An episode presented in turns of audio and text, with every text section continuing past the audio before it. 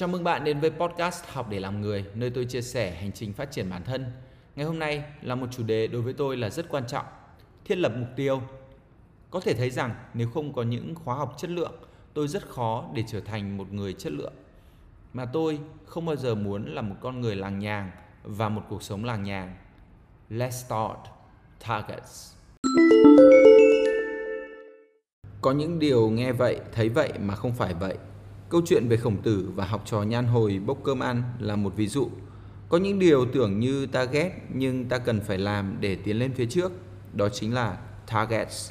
Bài học rút ra từ khóa đào tạo Đại Dương Xanh là phải có mục tiêu, targets. Có mục tiêu, đạt mục tiêu, nâng cao mục tiêu, lại đạt và nâng cao đến khi nào cảm thấy đó là tới hạn. Quả bóng tennis qua tay 5 người trong vòng 25% giây có thể coi là một tới hạn của nhóm tôi. Từ đó rút ra kết luận xương máu về targets. Ở đây đâu có đánh nhau mà lại nói máu xương. Chính vì tưởng như vậy nên mới không thấy bản chất mọi thứ. Vấn đề ở chỗ ta hầu như không có mục tiêu gì cả. Cái gì? Không có mục tiêu là sao? Không có mục tiêu thì làm sao đi tới ngày hôm nay? Làm sao có vị trí này trong xã hội? Câu trả lời ở đây là câu chuyện về tần suất. Hãy nhìn lại từ hầu như. Những gì đạt được là đáng để tự hào.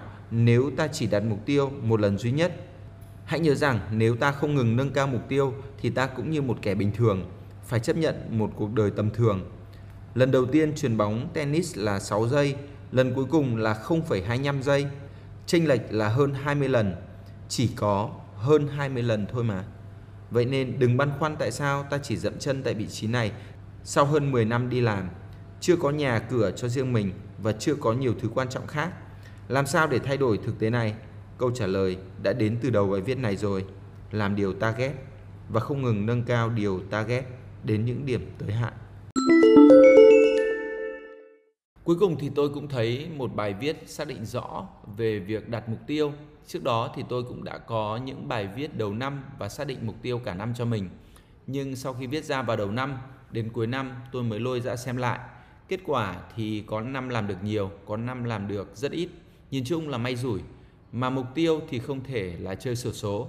Vậy nên tôi bây giờ có mục tiêu hàng tháng, hàng tuần, hàng ngày, thậm chí là hàng giờ luôn. Để làm gì? Để không xa rời mục tiêu.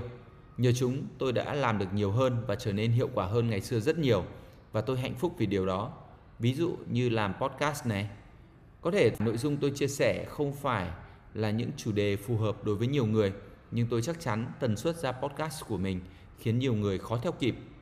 Đến một lúc nhất định tôi sẽ làm podcast cho bạn. Bạn thân mến ạ, nếu bạn tình cờ vẫn còn đang nghe tới đây.